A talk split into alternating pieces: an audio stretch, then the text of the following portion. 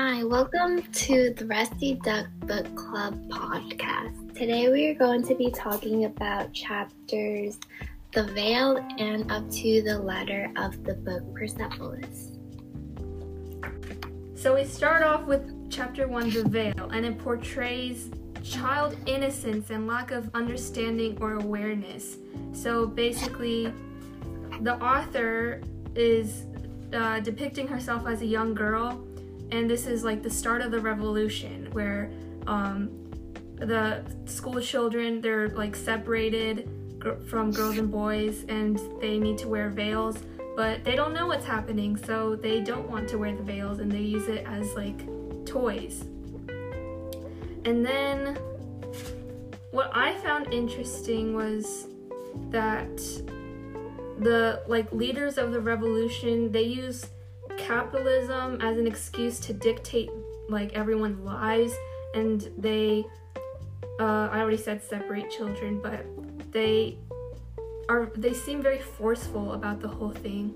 And the people are shamed for protesting such as um, the her dad and her mother.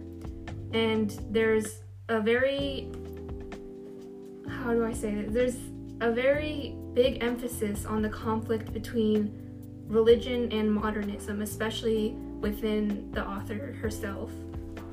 And then we move on to the next chapter, the bicycle.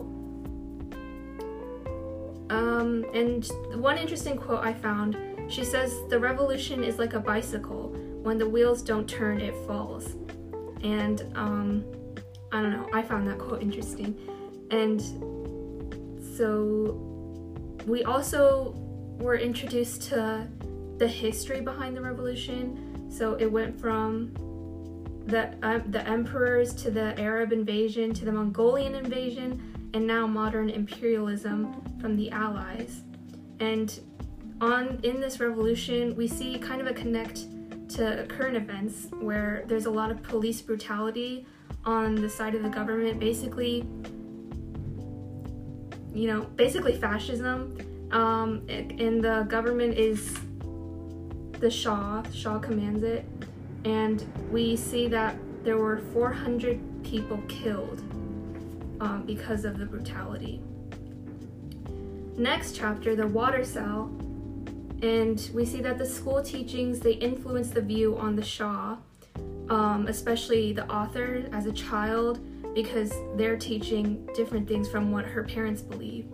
And I don't, this is probably a little bit, I don't know, I don't want to say controversial, but maybe, but they use God like almost as a scapegoat to believe they are doing good things. Like we see, um, her parents told her a story about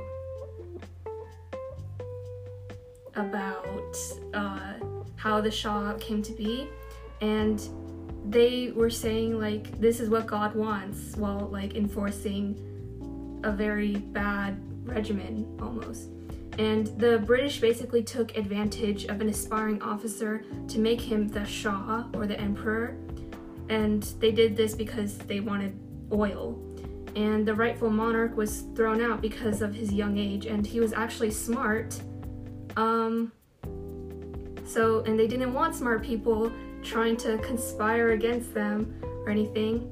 So they threw him out and they the Shah, the I don't know, the fraud, he basically made a good family live in poverty and the government lived in their own little bubble.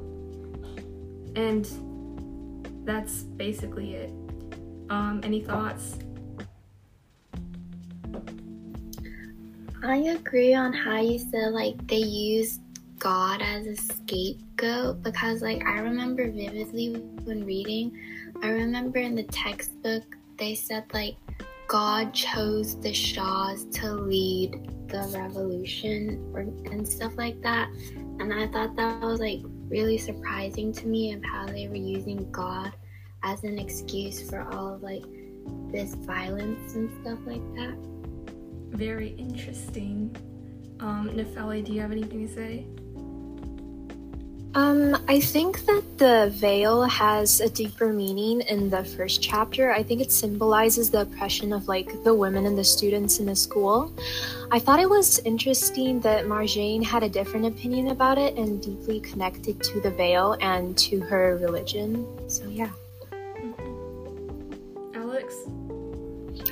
You know, I, I agree that the theme of the text so far, like a motif of it, is that uh, basically it has to do with like child innocence and a bit of confusion with the fact that Marjane basically um, she thought she was like a prophet that's what she wanted to be.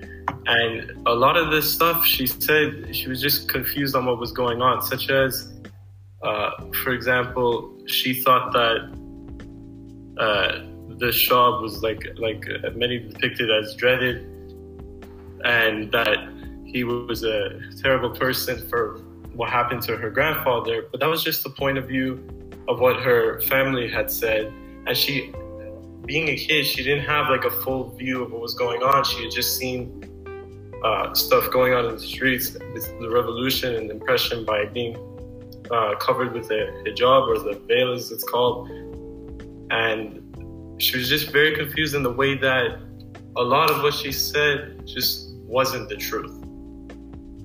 Mm-hmm. Yeah, that actually answered my the question I was gonna ask, which was how does her young age influence her viewpoints? Because we do see a lot of conflict between her family's uh, her family's beliefs and the way she was taught at school, how they taught her to almost fall into the same fall into what basically she has to believe to support whatever the Shah wants. Um, yeah, cause like they were telling them like you should support the Shahs, like they're like what they're doing is good, and so I feel really bad for her because she's like such at a at such a young age, and she's like sort of forced to believe stuff, and she doesn't know any better. And they're obviously learning it at school something like so violent and like it really makes them vulnerable and makes them like more open to stuff. Yeah. Like i don't want to sorry you go ahead. Yeah no problem. I mean before because she was a kid her exposure was just to her family so her uh, grandparents, her grandfather being, I think, the prince, was said uh, to be of the what was it, the Qajar dynasty, and then was later taken over by the Pahlavis with uh, Reza Shah, and then later uh, the, his son, the Shah. I mean, to her, yeah, it seems oh somebody came in and took the his birthright of becoming later the king by what seemed to be just a military general, but in reality, uh, her grandfather was that dynasty was not really beneficial for the country at all. They sold out to other countries and they just wasted the country's money and everything. And it was kind of a, um, uh, how would you put this? It wasn't good for the rest of the population. It was like a, selfish uh, loyal uh, royalty kind of country. Yeah. Um, like I don't want to. I don't want to call the like what they're teaching her like brainwashing because at the end of the day the teachers like they're just doing their job but it is kind of like taking advantage of like innocent minds and that is kind of sad yeah, and like I think a turning point for me was like when Marjane she went home and like she openly expressed to her parents like, "Oh, the Shahs are good." And I thought that was like really shocking and like in the comment I could see the disbelief in her parents' looks based on what she just said and that was like really deep. yeah. Okay. Um, Nefeli, do you have anything else to say?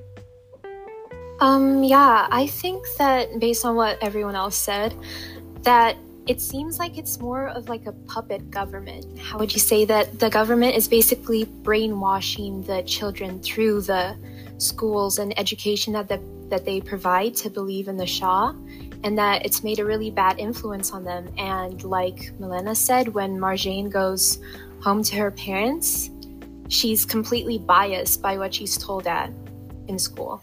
Yeah, and and she doesn't know she's being biased because she's never, mm-hmm. she hasn't experienced the other side's beliefs.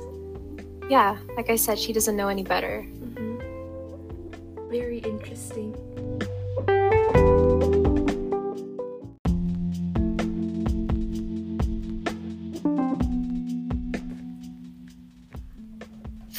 We're back from our break.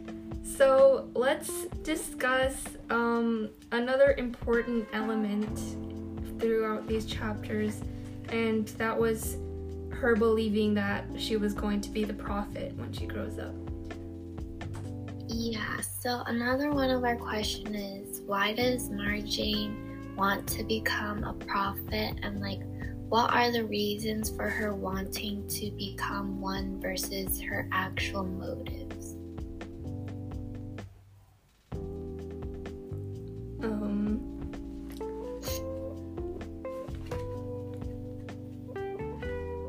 her reasons. Wait, what do you mean by reasons versus motives? I don't know. This is just what was on the um website. Well, she she does hold God um, to a very like how do you say it like high podium. Like she has a lot of respect for him, is what it seems yeah. like. But like later on in the book, we can see that she doesn't rely on him as much because like she realizes all the violence, and I think at one point she. Yeah, yeah, yeah. Whoa, there. Are you giving spoilers? But yeah, I know like like every night she talks to him about what's going on mm. and her desire to become a prophet and like do good. Mm-hmm. And but, um, like, like even within this chapter itself, um, I think like is it after she her parents like tell her about the whole revolution thing that she her mind wavers between wanting to actually be actually be a prophet? Um, I'm not sure, but I know that like later she believes that like it's not as realistic or as like easy as it sounds. So she starts giving up on that dream to become a prophet and like later on she just doesn't think about it anymore. Yeah.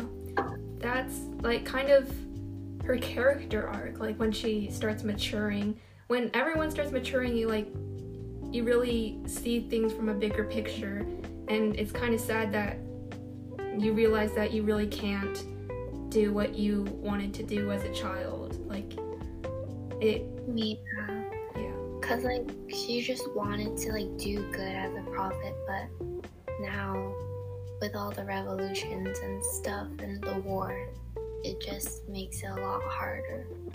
Mm-hmm. Mm-hmm. I think earlier in the book, like on page six to seven, she was telling her grandmother about what the rules would be if she was a prophet. And it seems so planned out for her and clean, and she knows exactly what she's going to do to make the world a better place.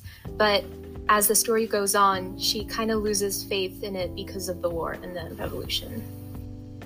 Yeah, and, and, nobody really had faith in her becoming a prophet except for maybe her grandmother was the only person who knew the rules. That, and, uh, yeah, like Nefeli said, as uh, she got older, she de- then got to see more and how complex the world was. Mm-hmm. And that does kind of bring into the the discussion how we are kind of in our own little bubble of reality. Like, even if we do think that we know everything about the world now and we're all mature, we really do still see things from our own our own viewpoints no matter how unbiased we think we are. Is there anything else anyone would like to add to that? Cuz we can move on to the um, the aspect of the when the British officials when they took advantage of um, the Shah to be, I guess. Um, yeah, I think we can move on now. Mm-hmm. Okay, so on page 19, um, this is the water cell chapter. Um, the it's not paragraph, so like the last box on that page, it says the truth is that 50 years ago, the father of the Shah, who was a soldier, organized a push push to overthrow the emperor and install a republic. And the dude in the middle, he says, God is with us, Reza, God is with us. And then the guy on the right, he says, and even if he isn't, what can stop us? So it kind of brings a divide between um, being power hungry and taking advantage of what you're given versus, like, I guess, being grateful that someone is on your side and helping you. Um, for example, uh, according to them, God is helping them.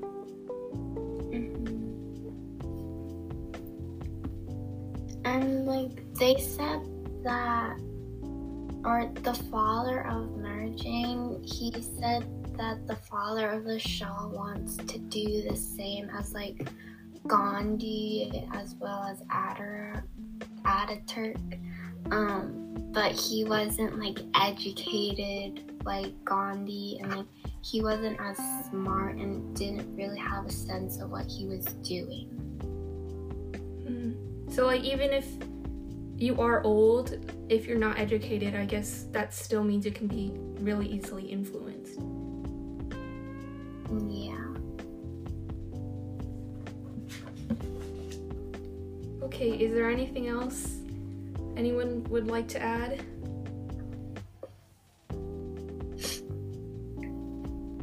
Um, I have another is the difference between social classes important to the story? Well, first of all, bringing it back to um, uh, the them replacing the you know the rightful heir with the the guy who wanted to have a lot of power um they they took advantage of someone who wasn't educated like you said and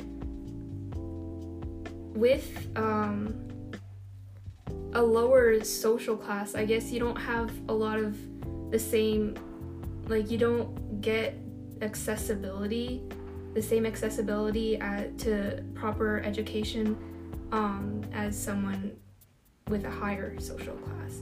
So that could also be one of the reasons why he was so easily taken advantage of. Yeah, and I remember that in the book Marjane, she always said that she always was had like a feeling of shame because her father owned a Cadillac and she would always ride in it, but she never really knew why she was ashamed of riding in it or like felt guilty in a way. So I think that could have to do with social class too, but we can get into that in the next podcast because I know like later on in the chapter they go into that more. Mm. Very interesting. Alex, Nefeli, do you have anything to say?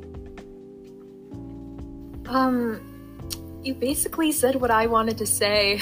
um, I feel like Marjane feels ashamed of her social class because her parents are more educated, and yeah, because of the Cadillac, but mostly because people with a lower social class don't really understand what's happening within the revolution, and they, as you said, they don't have accessibility to the education that she does, even though she is also being influenced. Alex? Yeah, you pretty much summed it up. Okay. Do you guys want to say bye to the podcast? See ya. Okay, goodbye.